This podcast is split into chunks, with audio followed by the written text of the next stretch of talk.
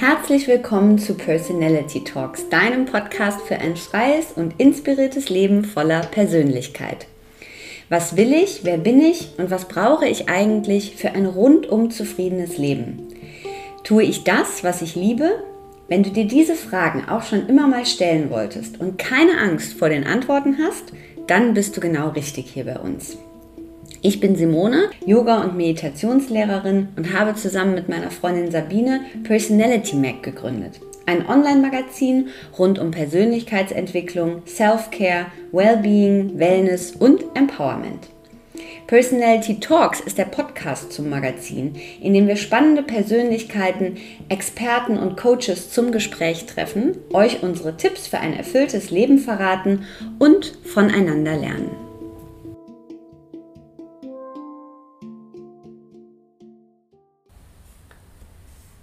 Hallo und herzlich willkommen zu Folge 37 von Personality Talks. Mein heutiger Gast, und darüber freue ich mich sehr, ist die wunderbare Gabriela Bosic. Gabriela ist eine der bekanntesten Yogalehrerinnen im deutschen Raum und bekannt für ihren dynamischen, leidenschaftlichen und lebenslustigen Yoga-Unterricht. Sie ist Lehrerin, Speakerin und Mutter und konzentriert sich besonders auf die Wirkung und Umsetzung von Yoga in unserem Alltag. Seit 20 Jahren unterrichtet sie weltweit Retreats, Workshops, Seminare und Ausbildungen. Sie hat einen Masterabschluss in Anglistik, Amerikanistik und Psychologie und sie war die Mitbegründerin des ersten europäischen Jiva Mukti Yoga Studios in München. Wir sprechen im Interview über ihren Weg zum Yoga, warum sie dabei geblieben ist, warum Yoga eine Art Melancholie in ihr ausgelöst hat, was damals das Besondere an all diesen Praktiken für sie war, wie sie dabei geblieben ist und wie sich der Weg hin zu einer der bekanntesten Yoga-Lehrerinnen entwickelt hat. Wir sprechen darüber, was sie glaubt, was man für eine gute Yogastunde braucht, was junge Lehrerinnen brauchen und wie wir unsere ganz eigene Persönlichkeit im Yoga finden und entdecken. Herzlich willkommen, Gabriela, im Podcast Personality Talks. Hallo Gabriela, wie geht's dir? Hallo Simone. Ja, gut, passt. Gerade, frisch, gerade frische Covid-Welle äh, äh, hinter mir und der Familie und jetzt ähm, genau geht's in den Frühling los. Sehr gut. Wir haben gerade ja schon ein bisschen gequatscht und haben uns schon so ein bisschen eingegroovt. Also, du kommst selber gerade aus dieser ähm, Covid-Erkrankung, du hast Familie, du hast ein Kind, du hast äh, den Yoga-Job, äh, du leitest Ausbildung, da ist viel los. Du hast erwähnt, du ziehst um. Dieses, ähm, dass sich so viele Dinge überlappen und so viele Dinge gleichzeitig passieren und wir so ein bisschen zurückgeworfen werden. Das ähm, kennen wir ja alle irgendwie und gerade als Mütter kennen wir das wenn du dich kurz rausbeamst aus deiner Mutterrolle und äh, sozusagen nur die Yoga-Philosophie und das Yoga-Wissen in dir spricht, wie begegnest du dann all diesen Dingen?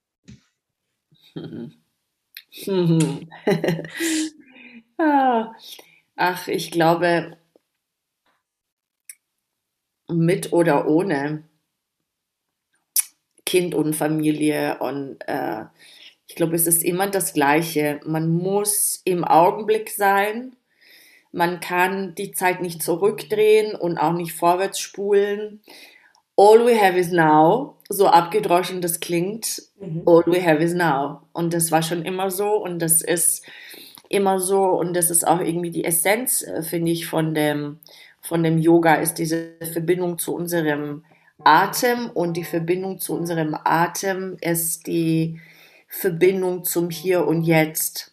Mhm. Denn wenn du bei deinem Atem bist, wenn du hier, äh, wenn du, wenn du jetzt ein- und ausatmest ganz bewusst, tust du das in diesem Augenblick. Das bindet dich direkt an den jetzigen Augenblick. Du kannst nicht für gestern ausatmen, du kannst nicht für morgen schon mal voratmen. Wenn du atmest, das ist das Einzige, was wirklich ganz konkret hier und jetzt stattfindet. Und die, da, diese Verbindung, also diese, diese Atemkunst ist auch das, was Yoga zum Yoga macht oder was Yoga unterscheidet von, sei es jetzt äh, Sport äh, zu sein oder, ähm, oder auch eine Lebensphilosophie im Großen und Ganzen. Das ist dermaßen praktisch und anwendbar.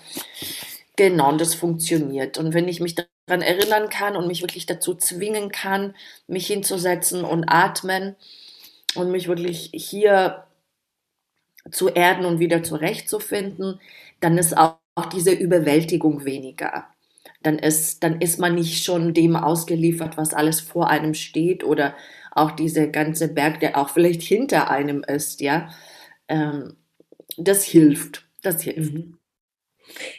Lass uns mal eine kleine äh, Zeitreise machen. Wie, ähm, wir sehen dich ja heute als äh, sehr erfolgreiche Yogalehrerin äh, auf dem Cover von äh, Yoga-Magazinen und äh, wir lesen, äh, dass Menschen gern in deine Stunden kommen, deine Ausbildung loben und wir selber durften dich ja schon mal im Magazin auch als sehr, sehr offene Persönlichkeit kennenlernen. Wie hat sich das entwickelt und kannst du zurückgehen an den Punkt, wo dein erster Kontakt, deine erste Erfahrung mit Yoga war? Äh, ja, ich wusste das alles wirklich überhaupt gar nicht. Es war gar nicht ersichtlich, dass, äh, dass, dass, dass der Yoga mein Leben wird, letzten Endes.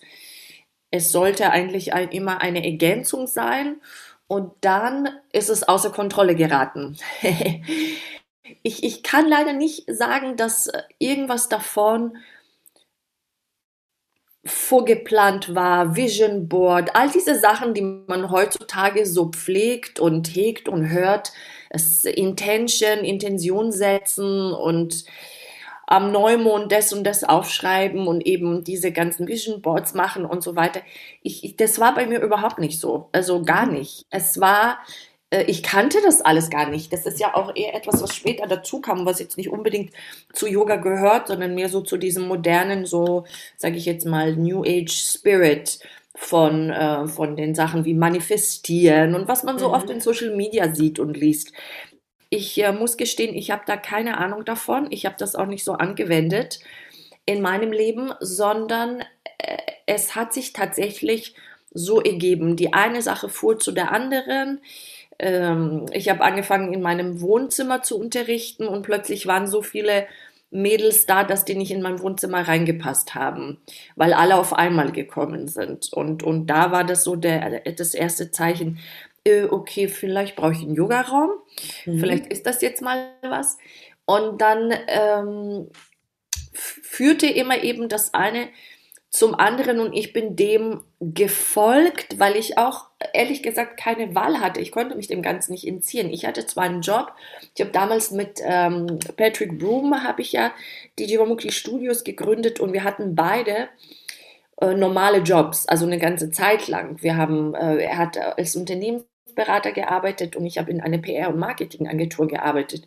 Und es kam uns so gar nicht in den Sinn, diese Jobs aufzugeben, weil wir uns auch nie haben vorstellen können, dass man das jetzt Fulltime machen kann, davon irgendwie äh, leben kann mhm. und dann noch quasi seine Erfüllung da findet, was es ja für uns beide war. Es war, es war wirklich so eine Berufung. Yoga-Unterricht war äh, wir haben es am Anfang nie als Arbeit gesehen. Es war mhm. so, wow, endlich kann ich Yoga unterrichten, ja. Aus dem Büro raus, ja, endlich, endlich das. Ähm, das hat sich jetzt auch schon natürlich 20 Jahre später, ne? Äh, verändert und ich finde das auch wichtig, dass man da, dass man das trennt, Yoga-Unterricht und äh, auch dein privates Üben und, mhm. und Lernen und dein eigenes Üben. Das kann nicht immer so verwurstelt sein. Das kann tatsächlich, finde ich, auch manchmal zu gefährlich werden, dass man da gar keinen, wenn man gar keinen Unterschied macht zwischen dem privaten und beruflichen. Mhm. Und es ist auf eine Art und Weise schon äh, ja auch eine berufliche Angelegenheit, obwohl es eine klare Berufung ist. Ich hoffe, mhm. das macht Sinn, was ich sage. Mhm. Früher hätte ich und, und jetzt auch sagen die Leute, ja, wenn du das machst, was du liebst, brauchst du nie Urlaub. Ich weiß nicht, ob das stimmt. Mhm. Ich bin da nicht so, ähm, ich bin nicht der Meinung. Ich finde, man muss was ganz anderes für sich auch machen, otherwise you burn out. Ähm, auf eine andere Art und Weise. Man kann da, man kann ausbrennen, egal wie sehr du deinen Job liebst. Und das ist dann ganz wichtig, da irgendwie einen anderen Ausgleich zu finden. Mhm. Ähm, genau, also so jetzt zu dem meinem Werdegang, wie das alles zustande gekommen ist. 20 Jahre später, ich weiß, dass es viel, wirklich viel Arbeit war, viel Commitment von meiner Seite, viel irgendwie 150 Prozent zu geben. Ähm, viele Reisen nach Indien, viel Lernen, viel Studieren, viel Selbsterfahrung und Selbstarbeit und Experimentieren mit einem selbst mhm. ähm, im Yoga. Also ich, ich kann sagen, dass ich wirklich immer alles gegeben habe. Das schon, das stimmt. Also mhm. Also es ist jetzt nichts mir in den Schoß gefallen im Sinne von, von dem können, wie man Yoga vermittelt, unterrichtet oder auch erfährt oder für mich. Ich musste das ja alles erstmal selber für mich finden, aber mhm. ich habe ja auch die Heilung so sehr mir gewünscht und verfolgt und, und gewollt. Ich habe es auch einfach wirklich gebraucht für mich und ähm, habe dann gemerkt, dass ich irgendein Talent habe, dass die Leute mir gerne zuhören. Nicht, auch gar nicht weil ich was anderes sage als viele von meinen Kolleginnen. Ich glaube, das ist es nicht. Es ist nur die Art von Delivery, mhm. dass man zu einem bestimmten Zeitpunkt mit einer bestimmten Gruppe von Menschen auf eine Art und Weise spricht, die ankommt, die mhm. resoniert. Mhm. Und das ist etwas, wo ich ja oft auch in der Bredouille bin, wenn ich meine Ausbildungen unterrichte. Zum Beispiel, ich habe ganz viele tolle, tolle Menschen, die die Ausbildungen gemacht haben bei mir. Ähm, und ich kann vielen nicht erklären, letzten Endes, was es genau braucht, dass sie dann diesen unter Anführungszeichen Erfolg, wie auch immer man das äh, definieren mhm. mag, vielleicht das, was jetzt äußerlich eben so aussieht, dass ich erfolgreich bin, diese Zeitschriften und Titelseiten mhm. und Gast in vielen Shows und so weiter oder volle Workshops und so. Ähm, okay, wenn das jetzt die Definition von Erfolg ist, aber warum, warum etwas ankommt von einem Lehrer und das andere nicht, obwohl kein großer Unterschied da ist, da gibt es leider keine Erklärung. Es tut mir so leid, ich, dass ich bessere, keine besseren Nachrichten habe.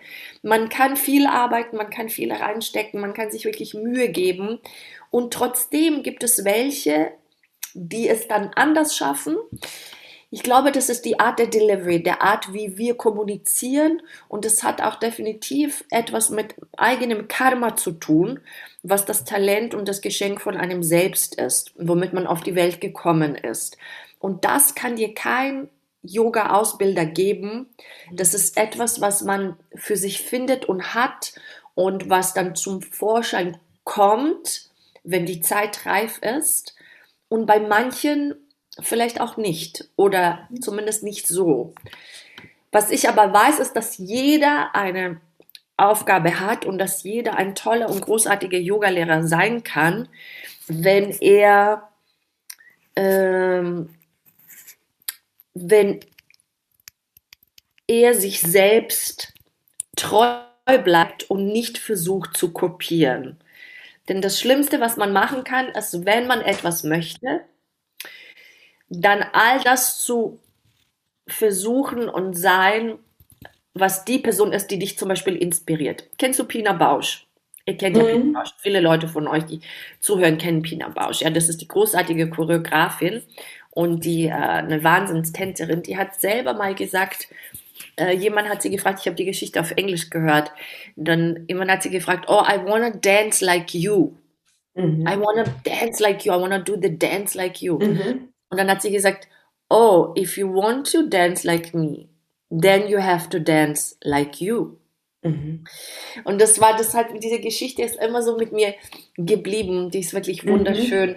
weil wenn du das so haben möchtest wie ich, ja, äh, was heißt also nicht ich, sondern egal, wen mhm. du bewunderst, ja, egal was deine Inspiration ist, dann musst du das genauso machen, wie du es machen würdest. Mhm und nicht eben wie diese andere Person. Und das kenne ich ja auch von mir. Ich habe ja auch am Anfang die, meine Lehrerin Sharon eins zu eins kopiert bis zum, also ich glaube, ich hatte sogar den gleichen Tonfall, äh, wenn ich mhm. gesprochen habe wie sie.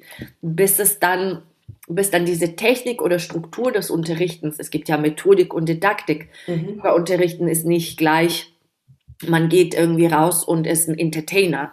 Kann man natürlich auch machen, aber ich glaube, wenn, da, wenn man das 20, 25 Jahre lang macht, äh, ist das nicht unbedingt äh, sehr wirksam. Da ist eben eine Methodik und Didaktik dahinter. Und wenn du dann diese Struktur äh, wirklich so intus hast, dann kommt die Kreativität und dann kommt dieser eigene irgendwie äh, Ausdruck oder die eigene Art des Vermittelns, die dann ähm, ja, die so ein Sparkle noch dazu gibt. Aber die Struktur kommt tatsächlich vom irgendwie Wiederholen, Kopieren, Aufschreiben, Lernen, Wiederholen, nochmal eine schlechte Stunde unterrichten. Äh, das Gute daran ist, man weiß ja immer selber, wie man war. Also man braucht eigentlich noch nicht mal groß Feedback. Du weißt nach einer Stunde, weißt du ganz genau, ob das gesessen ist oder nicht. Ne? Ich weiß jetzt nicht, ob das deine Frage beantwortet. Ja, lass uns noch mal ganz kurz, also es muss ja diesen Punkt trotzdem gegeben haben in deinem Leben. Du hast ja, du bist ja in irgendeine Yogastunde reinspaziert. Vor 25 Jahren oder wo, vor wie vielen auch immer, wahrscheinlich in ein Jivamukti-Studio. Und da würde ich jetzt mal vielleicht äh, raten. Also dieser wirklich, dieser allererste Kontakt. Äh, und da, was hat, das war damals ja dann wahrscheinlich noch für dich ein Ausgleich zu dem Job, den du hattest ein körperliches Erspüren, was auch immer das war. War da schon klar oder als dieser erste Kontakt da war, dieses allererste Ausprobieren, wo du selber Schüler warst, war da schon klar, das bewegt so viel in mir, dass das ein lebenslanger Bestandteil sein wird? Ah, okay. Also du meinst ganz am Anfang, meine erste mhm. Yogastunde oder so. Wirklich, der, dein allererster, also wer warst du damals? Wer war der, Gabriela? Wo spazierte sie rein? Ich habe, ich war im Fitnessstudio äh, im Leos hier bei uns in München und die hatten Yoga. Und ich bin ja immer ins Fitnessstudio gegangen. Ich habe da studiert und habe da war kurz vor meinem Magisterabschluss. Nee, oder doch? Nee, ich war nicht so weit noch nicht, glaube ich. Obwohl es könnte nicht so weit weg sein vom mhm. Magisterabschluss. Mhm. Und ähm, ich war an der Uni im wievielten Semester auch immer. Es gab ja immer irgendwelche äh, Papiere zu schreiben, habe in der Gastro gearbeitet, damit ich mir mein Studium leisten kann. Also war wirklich eine, also ein, ich hatte ein strammes Programm, aber es war sehr wichtig für mich, mein Studium abzuschließen. Und ähm, da bin ich dann ins Fitnessstudio gegangen und da hieß es, ah, die haben jetzt Yoga. Und da dachte ich, ah, Yoga, ah, okay, das ist ja irgendwas, was einen beruhigt und irgendwie, es sieht aber auch so ganz gut aus. Ich habe früher viel getanzt mhm. ähm, und auch als Kind, ich hatte rhythmische Gymnastik gemacht. Genau, da bin ich ja eher in die Hip-Hop-Stunden gegangen im Studio. Also bin ich da in diese Yogastunde gegangen. Ich kann mich ehrlich gesagt nicht mehr erinnern, ob das Bettina oder Marion war, wer von den, von den Lehrerinnen, die gerade anfingen, aber mich hat das überhaupt nicht so berührt auf die Art und Weise, dass ich dachte, das ist es. Mhm. Also gar nicht, ich fand das ja nett. Und dann hat er, äh, äh, was, warte mal, was ist dann passiert? Wann wurde es mehr? Ich glaube, ich bin da einfach hingegangen, ohne dass ich genau wusste. Also es war irgendwie okay, dieses mhm. Yoga für mich. Und es war, ach stimmt, Ashtanga Yoga. Und mhm. dann, äh, dann hat der Patrick, der damals auch, äh, was hat der, wie heißt es, dieses Spinning hat er unterrichtet, genau. Mhm. Dann hat er auch Yoga unterrichtet. Und ich habe aber gar nicht gecheckt, dass jetzt sein Yoga anders ist als das Ashtanga-Yoga. Da meinte er, er geht nach Amerika und bringt jetzt irgendwie was ganz Neues und ich werde so begeistert sein, wenn das mhm. jetzt, ähm, also diese, er war jetzt schon in New York und das hat ihm so, an, das hat ihm so angetan. Er geht jetzt, er macht dann die Ausbildung, wir sehen uns in einem halben Jahr wieder. Mhm. Und ich bin da einfach weiterhin in dieses Ashtanga-Yoga gegangen in der Zeit und es hat sage und schreibe drei, vier Monate gedauert, bis ich gecheckt habe, dass Ashtanga Yoga immer den gleichen Ablauf hat. Mhm. Also so viel von dem, wie sehr mich das beeindruckt hat, null. Mhm. Also mhm. was heißt null im Sinne von, oh, das wird mein Lebensbestand und so. Ist es nicht interessant, jetzt wo ich drüber spreche? Alle meinen, dass es dann so sehr. wow und Schicksal ja. hat und so. Überhaupt gar nicht. Also ich habe bestimmt ein Jahr lang Yoga gemacht, ohne ich, I liked it. Don't get me yeah. wrong. Ich habe es gemocht. Also irgendwas hat es mir gegeben. Ich habe Shavasana gar nicht verstanden. Was? Man muss da liegen und nichts machen. Mhm. Und ähm, aber ich wusste irgendwie, es, es tut mir gut. Mhm. Es war jetzt nie so, dass ich dachte, das wird für immer und ewig äh, mein Leben begleiten. Mhm. Ob das dann passierte, ob das wirklich dann, vielleicht ist das etwas, was dann in New York passiert ist, mhm. bei meinem ersten Besuch, dann bin ich nämlich auch nach New York und habe gedacht, okay, ja, dann schaue ich mir das an, was der Broom da sagt, was, was sind das für Leute? wenn er dann schon so für die schwärmt und ja, muss mitkommen, das ist der Wahnsinn und überhaupt. Mhm. Genau, und dann waren wir in New York und wovon ich da sehr gerührt war, war der vielleicht auch die Art, die Poesie, mhm. die jetzt ähm, die Sharon und David in ihren Klassen hatten. Die Poesie im Sinne von, dass es wirklich wie so ein Kunstwerk war, also eine mhm. Yogastunde mhm. war nicht nur, du gehst hin, um dich zu dehnen und okay, es gibt gute Musik, aber es war wirklich so ein guter Aufbau, dass es mich in eine ganz andere Welt transportiert hat. Mhm. Also wirklich ein Gesamtkunstwerk mit besonderer Musik, mit der Geschichte, die sie erzählt haben. Es gab ja ein, immer ein Dharma-Talk, dann die Art, wie sie die Leute auch angefasst haben, diese Hands-on-Adjustments, das kannte ich auch bis dahin nicht. Und wie überhaupt dieser Yoga-Raum eingerichtet war. Der war lila und bunt und irgendwie, ähm, es war sehr rührend. Ich glaube, mhm. da hat es mich dann so richtig berührt und, und so eine gewisse Melancholie in mir ausgelöst. Ähm, Warum eine Melancholie? Das finde ich ganz spannend. Warum eine Melancholie? Ich weiß es nicht. Es ist, glaube ich, wie so ein Erinnern an, wer du wirklich bist und wie viele Jahre man irgendwie damit verbracht hat, obwohl ich ja noch relativ jung war ähm, in der Zeit, ne? Dass, dass wie viel Zeit man damit verbringt, sich eine Persönlichkeit aufzubauen, irgendwie ein, ein Leben zu stellen. Ich meine, ich bin auch als Kriegsflüchtling nach Deutschland gekommen. Das heißt, die ersten Jahre für mich in Deutschland waren äh, tatsächlich Leben oder Tod. Also das war irgendwie, ich muss mich jetzt hier durchsetzen, weil das ist meine Zukunft. Es gibt ja kein Zurück mehr. Also wenn ich irgendwas erreichen möchte in meinem Leben, ähm, muss ich jetzt hier richtig Gas geben. Mhm. Und dass ich nie den Raum auch hatte zum Trauern oder mhm. auch überhaupt ähm, mehr zu fühlen, sondern das zu sein, dich zu entspannen, nicht nur zu kämpfen, das Studium durchzuziehen, dich dauernd zu beweisen, sondern Richtig. dieses ne, sich auch fallen lassen können. Mhm. Richtig. Und da war das, und da sind dann all diese Sachen dann so gefallen das erste Mal. Mhm. Es war nicht mehr, it was touching like that. Also das mhm. hat alle dann so richtig berührt und daher wahrscheinlich dieses Gefühl der Melancholie, dass ich sage. Mhm. Das einerseits natürlich melancholisch, ja, aber andererseits auch wahnsinnig schön ist. Mhm. Das ist so eine gewisse Verwundbarkeit, die Yoga mit uns oder in die uns Yoga führt, die wir alle fürchten, egal welche Story wir haben, egal mhm. welche Lebensgeschichte wir alle haben. Ähm, aber jeder von uns tut es, tut sich sehr schwer mit verwundbar sein, mit mhm. äh, weich sein, mit äh, erlauben, große Gefühle. Mhm. Das macht uns Angst. Das ist, äh, wir könnten Kontrolle verlieren und dann könnte mhm. uns das Leben überschwappen und dann könnte und so weiter. Und wenn du aber Yoga machst und dedicated und, und, und hingebungsvoll und regelmäßig machst, kann man sich dem einfach nicht entziehen. Das ist, das kommt und das ist da und man lernt auch wie schön das oder was für eine Tiefe das einem auch gibt. Ne? Mhm. Ohne diese Melancholie und Verwundbarkeit zu erlauben im Leben, bleibt man gerne mal an der Oberfläche. Das kratzt nur an der Oberfläche. Und ich glaube, man berührt die anderen auch nicht so sehr, wie wenn man selber das in sich nicht begrüßt hat und kennengelernt hat. Ich und glaube, dann kann man auch jemanden anders richtig berühren. Die Menschen, Menschen spüren das.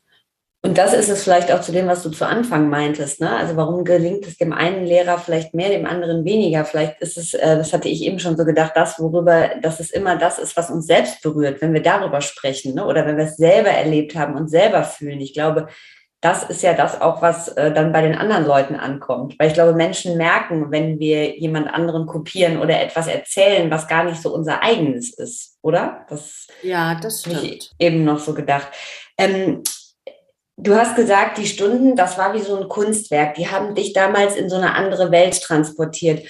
Ähm, ist das auch das, was du, äh, was du im Sinn hast, wenn du unterrichtest oder was dein sozusagen dein Ziel ist? Willst du die Menschen, die kommen, in eine Art äh, andere Welt versetzen oder was hast du, was ist so dein, dein Wunsch, was in deinen Stunden passiert? Ich, äh, ja, einerseits, ich habe schon den Anspruch, dass die Leute berührt werden, auf, berührt werden, wenn sie in die Yogastunde kommen. Berührt werden aber auch im Sinne von nicht irgendwie, dass die heulend rausgehen, ja, mhm. Nur, sondern dass das wirklich, äh, dass die merken, eine aufrichtige Mühe, ihnen zu helfen, den Körper zu erden, den Geist wieder klarer zu bekommen, zur Ruhe zu kommen und sich erlauben zu können, sich fallen zu lassen. Denn wir sind überall switched on, ja. Im, im, Im Alltag musst du immer eine gewisse Rolle spielen. Du auch als Mutter, du möchtest stark sein und du möchtest für dein Kind da sein. Selbst in der Familie hast du eine bestimmte Rolle und es ist ganz selten, dass du die Zeit und den Raum hast, um dich so richtig schön fallen zu lassen, um dich mit deinem Atem zu verbinden, deinem Körper zu verbinden, mit deinen Gefühlen, dass man das alles so zulässt. Und mein Bestreben ist immer, dass die Leute sich wohlfühlen, dass die wissen, in diese 60 Minuten, in diesen 60 Minuten oder 90 Minuten, was auch immer das sein mag, können sie der oder die sein, wer sie will. Sie müssen keine Rolle spielen. Keine will was von denen auf der Matte. Und es ist jemand da, der wohlwollend von Anfang bis zu Ende einen Spannungsbogen hat, eine bestimmte Sequenz im Auge hat, die am Ende einem gut tut. Mhm. Wir tun so viel, was uns nicht gut tut. Wir lesen Zeitungen und gehen irgendwie ähm, äh, führen Gespräche und, und, und was alles nicht. Und es ist ganz selten, dass man sich diese Zeit nimmt, mm, wirklich für einen selbst, einen zu nähern. Mhm. Und mhm. das finde ich nicht egoistisch.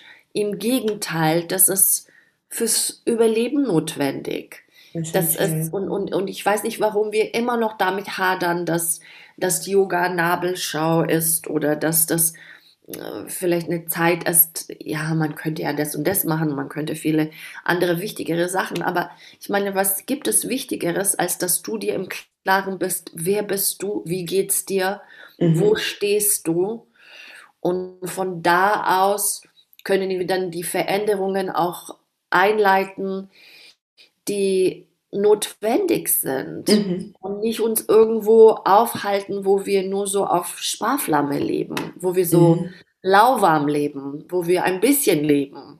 Ja. Das Leben ist tatsächlich zu kurz dafür. Ähm, genau, das ist unklar. Also ich arbeite mit Musik und obwohl ich arbeite auch ohne Musik, je nachdem, was passend ist.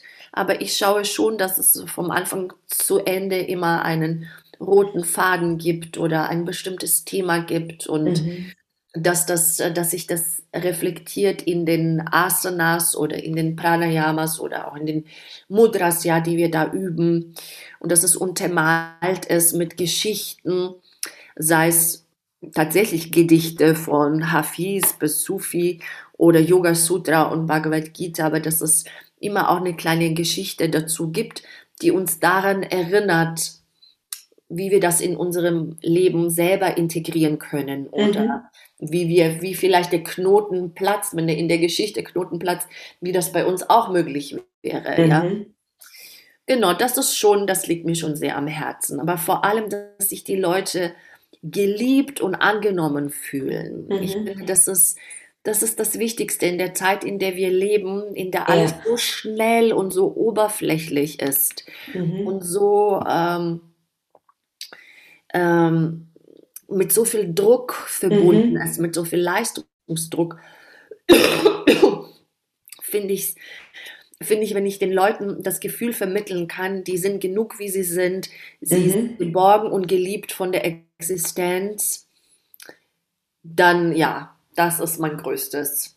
Schön. Mhm.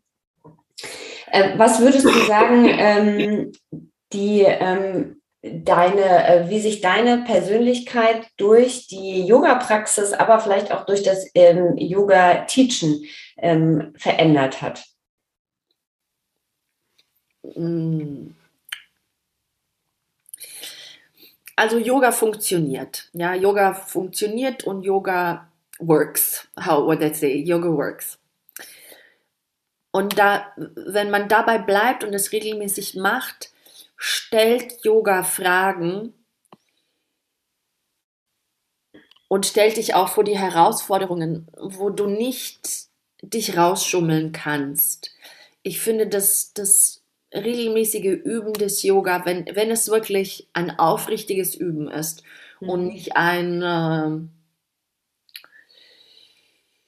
Husch, Husch drüber wischen, sondern wenn man das wirklich zulässt, das, das entwickelt sich von alleine. Irgendwann mal kommen diese Fragen oder auch Beobachtungen in deinem eigenen Leben, wo mhm. du zu viele Kompromisse gemacht hast, wo du dich so sehr angepasst hast und dich ähm, fast verraten hast. Du merkst, wo du dir in die eigene Tasche lügst. Und das kann man, das kann man einfach nicht verstecken. Also ich glaube, ich meine, du machst ja selber ganz lange Yoga. Du weißt, wie das ist. Auf diese Yogamatte, wenn du selber da übst, da kommen Sachen hoch oder da verstehst du manche Dinge und dass du sie nicht mehr so weitermachen kannst oder magst. Du bist regelrecht gezwungen zu, zu deiner mhm. Wahrheit. Ja. Mhm. Und ich finde das gut. Es ist auch natürlich ein bisschen scary und auch nicht immer angenehm und man ist nicht immer bereit, manche Veränderungen zu machen. Aber es muss ja auch nichts geeilt werden. Also das, das andere irgendwie, was mit dem Yoga, ich habe auch am Anfang, ich weiß, die ersten viele Jahre war Yoga sehr athletisch in meiner Welt. Mhm. Athletisch und sehr schnell und das war ein bestimmtes Konzept.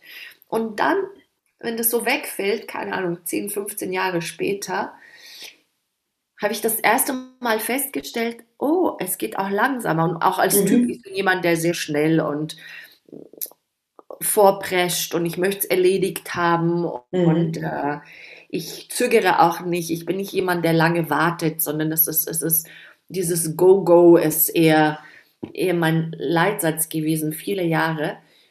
Und da weiß ich, dass ich dann durch meinen indischen Lehrer oder auch in der Zeit, äh, durch die Zeit, die ich in der Indien verbracht habe, erstmal so festgestellt habe, oh, man kann es langsamer auch machen. Ich wusste mhm. gar nicht, dass es eine Option ist. Ja, also, das hatte ich auch, ja. Weißt du, wie ich meine? Ja, das klingt total bescheuert, aber ich kann das sehr, sehr gut nachvollziehen, ja. Oh, und, und, und weil klar, ich meine, der Yoga, den ich geübt habe, ist schon auch einfach wirklich ein modernes Yoga. Man sagt immer Ancient Practices. Ja klar, haben wir über Yoga Sutra und so weiter mhm. gesprochen, aber letzten Endes diese physische Part war immer sehr sehr westlich geprägt, ne? also sehr ja. fitnessorientiert.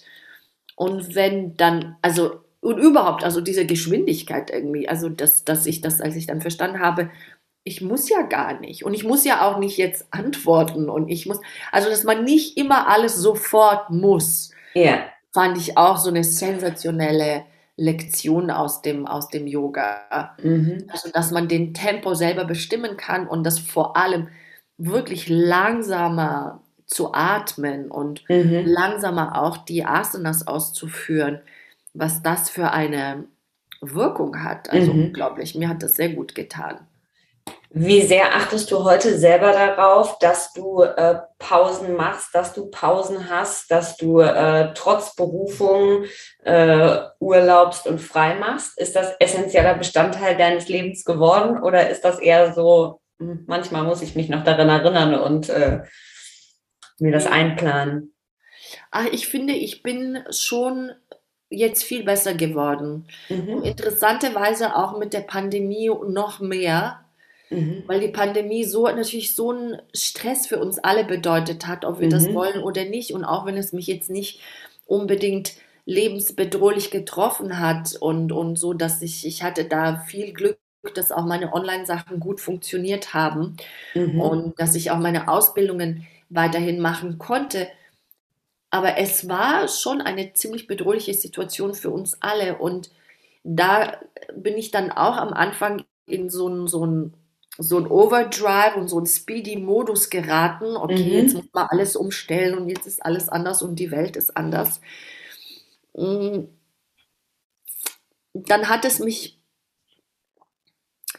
aber so weit geführt, dass es mir überhaupt nicht gut getan hat und ich gemerkt mhm. habe, zu einem bestimmten Zeitpunkt, vor, vor was laufe ich denn jetzt hier? Wo, wo, was ist jetzt der ganze Stress? Wo ist, wo laufen mhm. wir hin? Was, was soll denn jetzt noch passieren. Und seitdem bin ich noch rigoröser geworden, tatsächlich mit diesen Auszeiten mhm. und dass ich dann, mit, wenn ich mit der Familie in Urlaub fahre, ich übe ja immer ein bisschen was für mich und tue was.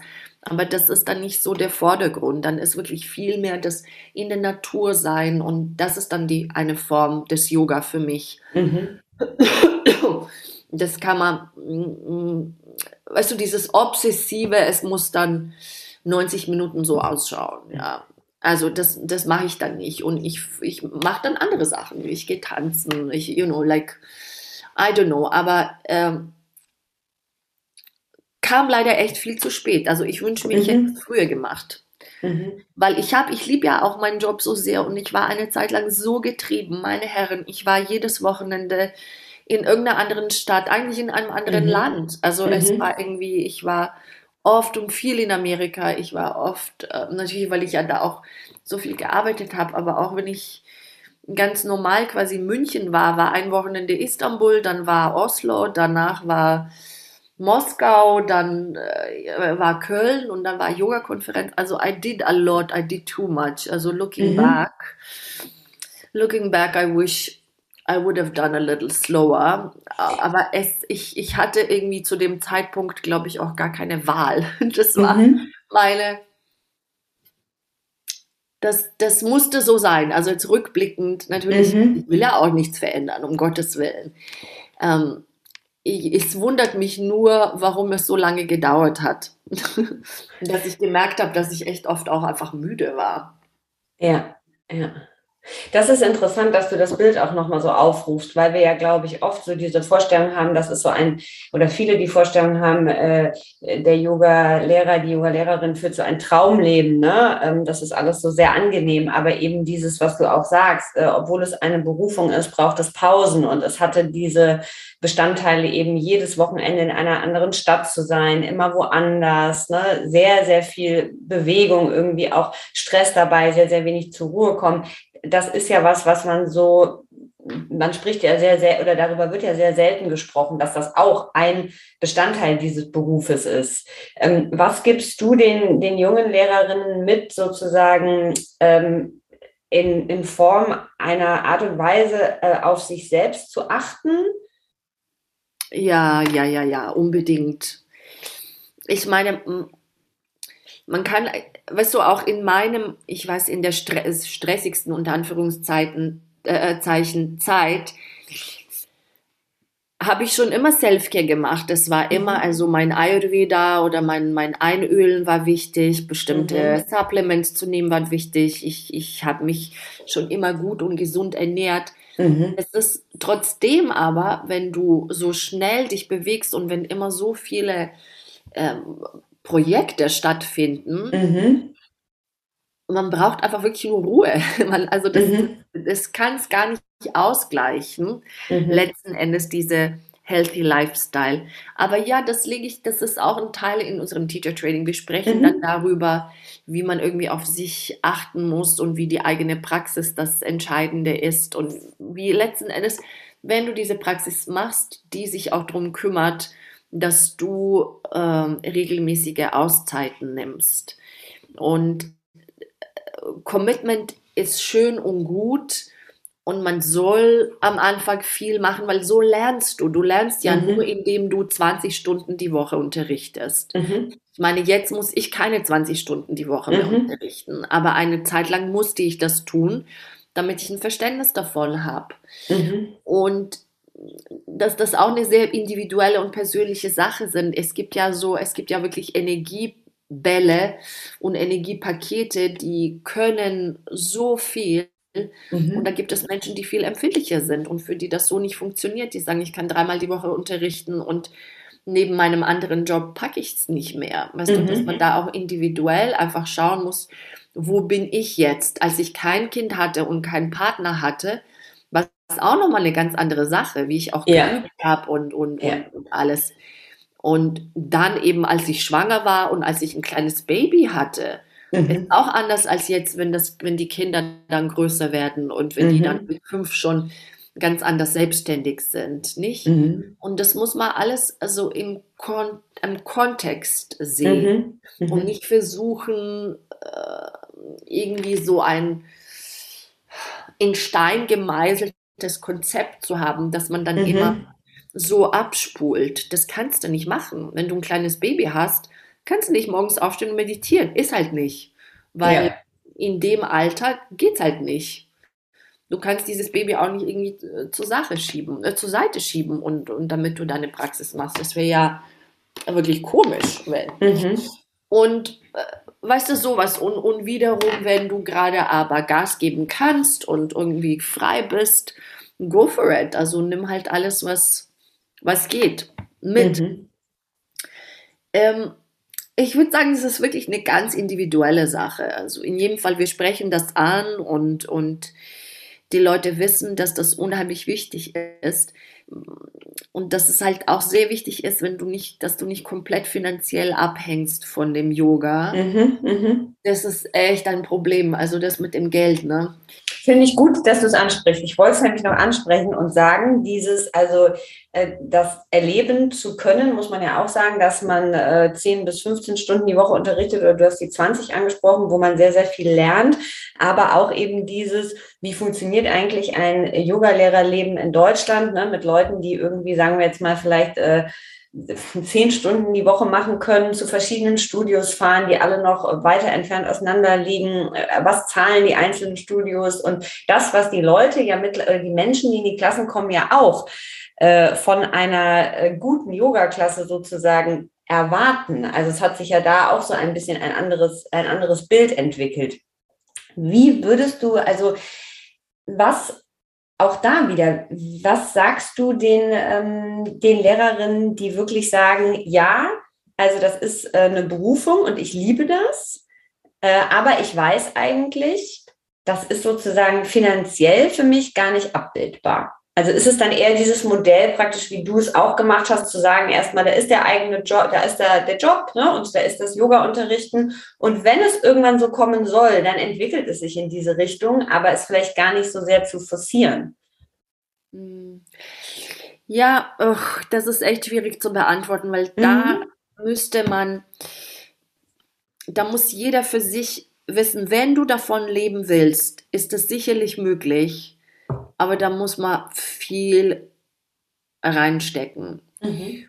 Und es gibt Wege, es gibt ja auch Yoga- und Business-Kurse, es gibt irgendwie, äh, wir haben auch bei uns in der Ausbildung kommt ja oft Annika Easterling. Annika, ne? Und macht mhm. genau mit denen zum Beispiel dieses Modul Yoga und Business. Ich auch gerade dran gedacht, ja. Mhm. Ähm, genau, die, you have to follow that, ja, also wenn das dann wirklich dann professional Ding ist.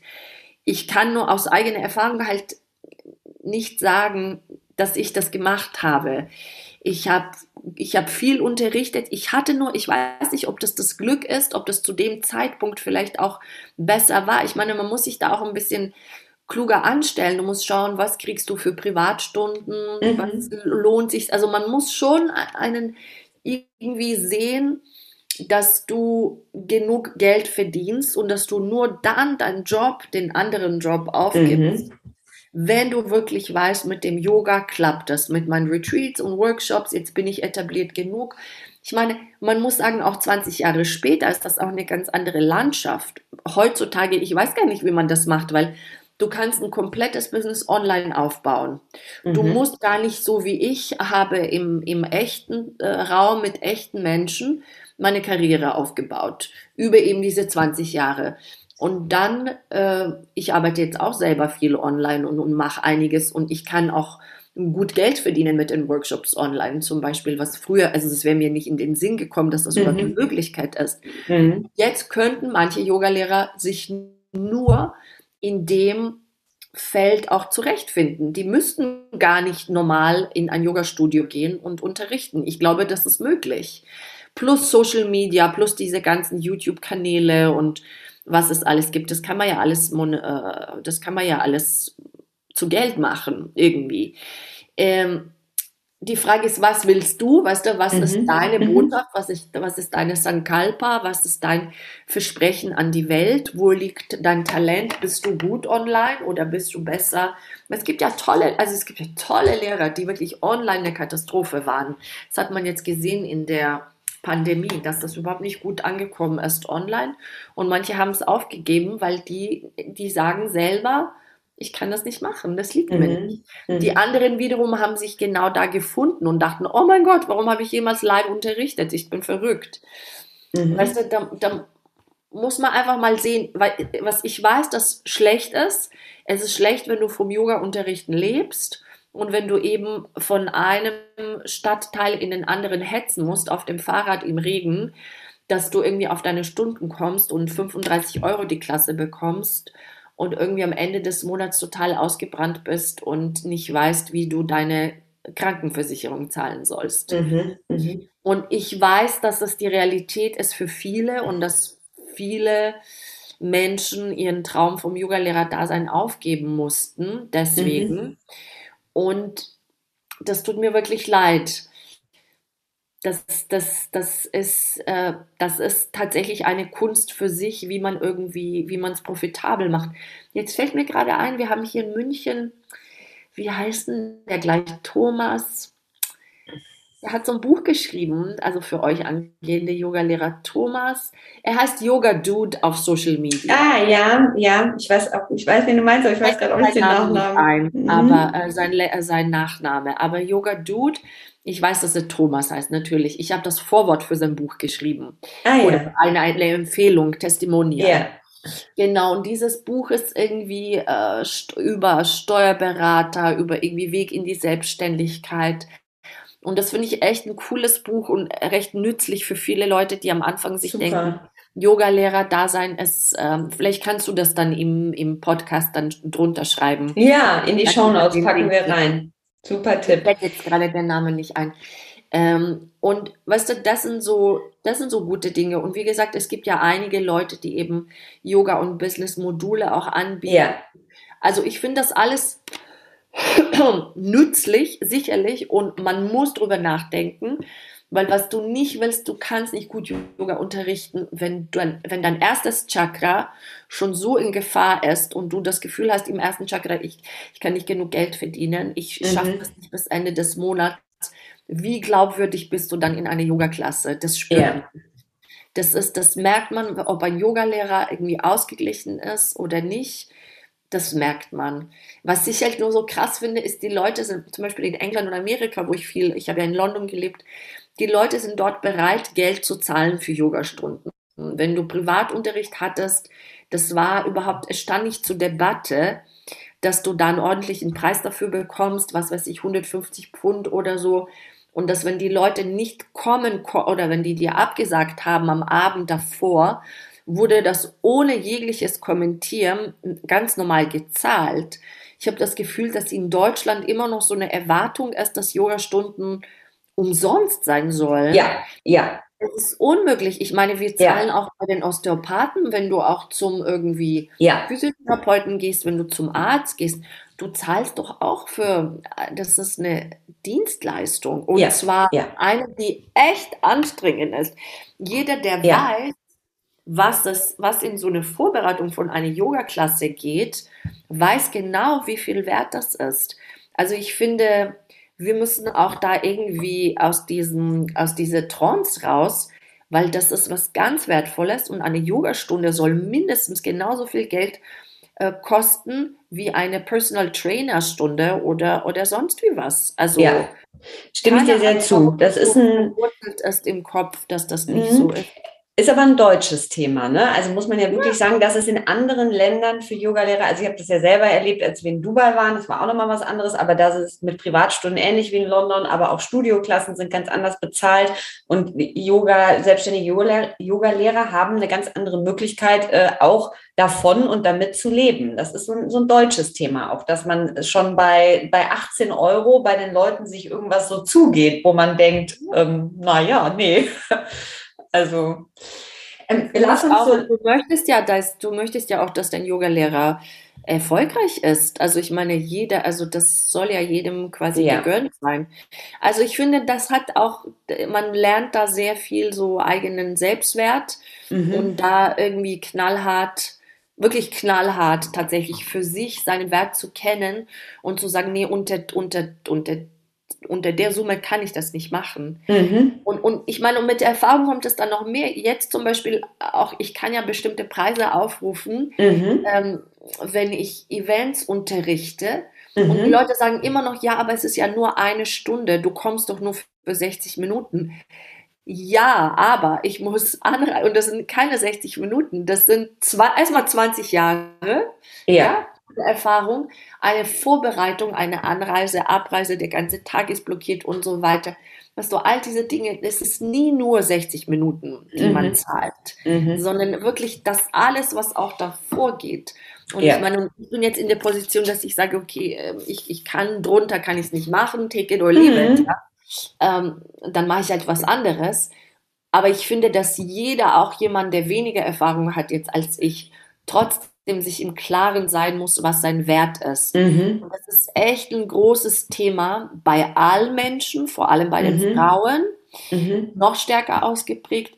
Wirklich dieses Selbstwertgefühl, was bin ich da wert? Weil wenn du das mhm, für dich nicht hast, wird dir das von außen nie jemand geben. mhm, Das, das, das reflektiert einfach nur, was du, was du nach außen schickst. Wenn du dir unsicher bist, oh Gott, das ist jetzt, ist, sind jetzt 70 Euro zu viel, darf ich das jetzt verlangen? Ah, äh, mhm, äh, äh. Das werden die merken. Hingegen, wenn du weißt, nee, ich kann unter 70 Euro, lohnt sich's einfach nicht, mache ich nicht, kann ich nicht, dann finde ich, wird das auch, auch leichter zu ja, kommunizieren. mhm. Was glaubst du, wovon haben wir zu viel? Wovon wir zu viel haben, im Mhm. Westen jetzt, Nö, generell. Ganz wie du das in der Welt, im Westen. also materiell jetzt gesprochen Na, oder ganz, was du als erstes, was dir als erstes in den Sinn kommt.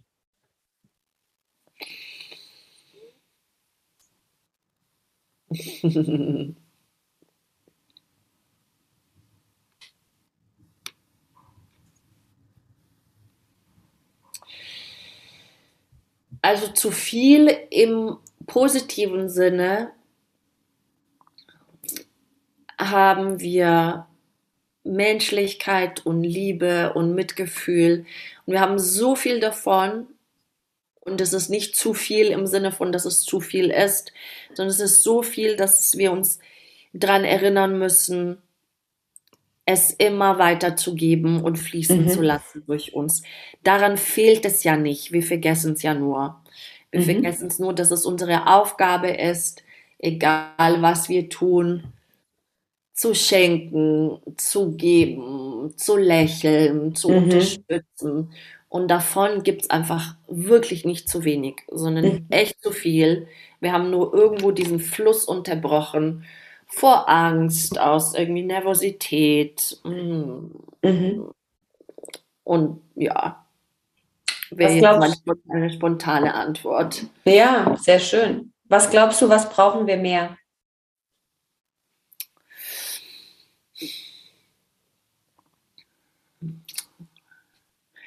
Wir brauchen mehr Entspannung und Tanzen und Zusammenkommen und Freude und Singen und äh, wir brauchen wirklich mehr Celebration. Wir mhm. brauchen mehr Community, mehr Celebration, mehr zwischenmenschliche Verbindung, um zu merken, wie eigentlich wertvoll dieses eine Leben ist, das wir alle haben. Äh, und das alles andere, ein Lehrer von mir hat gesagt, es ist witzig, als ich ihm erzählt habe, wie ich mich mit einer Freundin angelegt habe und wie äh, schwierig die Situation war und ich, dann hat sie das gesagt und dann she said das und dann she said that und dann, weißt du, und dann war das so und dann hat er mir zugehört und meinte nur am Ende, listen, listen, delete, just delete, delete, delete, delete delete that kind of a conversation. Ja. Mhm. Weil alles irgendwie, weißt du, ich hatte tausend Vorwürfe und tausend Gründe, sauer zu sein und tausend mhm. irgendwie äh, Stories zu erzählen, wie furchtbar die Frau war und wie sie sich verhalten hat. Und dann meinte sie, der Fokus ist falsch. Das ist, das ist, delete that, focus on the other stuff. Mhm. Ja, also das, äh, ist jetzt natürlich immer leichter gesagt als getan, aber ich glaube, dass wir in Präsenz oder in Community, in einer Gesellschaft, wenn wir zusammen sind, weißt du, dass wir eher dann erinnert werden an unsere Güte, an unsere ja. Liebe, an unsere Verbindung. Ich, ich glaube, dass wir deswegen auch überhaupt zusammenkommen, mhm. um uns dran zu erinnern. Und dass das wirklich das Einzige ist, was zählt. Wie viel kannst du lieben? Wie viel kannst du, wie viel Freude kannst du irgendwie in die mhm. Welt setzen? Wie viel kannst du irgendwo irgendjemanden auffangen und nicht dieses Bewerten, dieses ewige irgendwie, wer alles was falsch gemacht hat. Ich meine, die Leute wissen meistens, dass die was falsch gemacht haben. Sie mhm. brauchen nicht uns, der das denen nochmal sagt extra on top. Also es ist eher soll unsere Aufgabe sein, die anderen daran zu erinnern, an ihre Güte, an ihre Schönheit, an ihre Kraft, an ihre Möglichkeiten, an, an das, was sie besonders macht, nicht? Als irgendwie, was alles verkehrt ist. Sehr schön. Hast du zu als allerletztes gibt es ein Buch, was du zuletzt gelesen hast, wo du sagen würdest, das hat dich äh, sehr beeinflusst, sehr inspiriert und was du gerne als Tipp noch mit reingeben möchtest? Ach, das ist ein ganz schönes Buch von der Anjali Sridham, das heißt, als wir die Welt retteten. Mhm. Anjali Sridham ist auch, auch eine Mentorin von mir, das ist die Frau von, von Sridham, vom, von meinem ja. Mhm. Yoga-Lehrer. Also als wir die Welt retteten, und das ist eine ganz tolle Geschichte Ramayana, äh, also die indische Mythologie, aber erzählt auch äh, die Geschichte von, äh, von einem Inder, der nach äh, Amerika gegangen ist und, und unheimlich begabt ist und dann eben Klimaschutz, dann irgendwie Erde verehren, viele Themen wie irgendwie, was ist die Schönheit, was mhm. bedeutet mhm. die Schönheit wirklich und das alles so mit der indischen Mythologie verwoben, ist wirklich ein ganz schönes, inspirierendes Buch. Und irgendwie auch so eine Erinnerung, wir sind diejenigen, die die Welt retten, ja. Äh, wer soll sonst tun? es, ja. es ist ja immer wir, es ist ja immer das, was jetzt in diesem Augenblick passiert. Das ist ein schönes Buch, genau, kann ich empfehlen. Sehr schön. Vielen Dank. Vielen ja. Dank, Gabriela, für deine Zeit, dass du da warst, äh, für deine wohlwollende Art und äh, für deine äh, vielen schönen Antworten und die Inspiration. Sehr gerne, Simona. Alles Gute für dich und deine, dein, dein Blog und deine oder dein Online-Magazin eher. Ja. Und Podcast und alles. Ihr seid ja schon wieder so multidimensional. Und wir freuen uns sehr, dass du wieder da warst und auch, dass du äh, da beim ersten Mal mitgemacht hast bei dem Dharma Talk. Äh, das wissen wir sehr zu schätzen, weil wir ja auch wissen, äh, wie sehr du äh, geliebt und gewollt und gebucht bist. Von daher äh, ganz, ganz lieben Dank. Sehr gerne. Das war das wunderbare Gespräch mit Gabriela Bosic. Wir sagen vielen, vielen Dank, dass sie bei uns war und dass sie sich die Zeit genommen hat, mit uns zu sprechen. Wenn ihr im Magazin schaut, findet ihr auch noch einen wunderbaren Dama-Talk mit Gabriela. Sie war damals die erste Gästin äh, in unserem Personality Mac und auch dafür sagen wir nochmal Danke.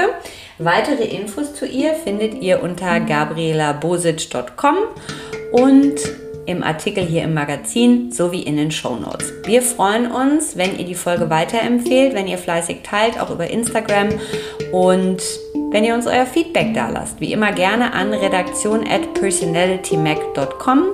Bis bald und bis zur nächsten Folge. Eure Simone.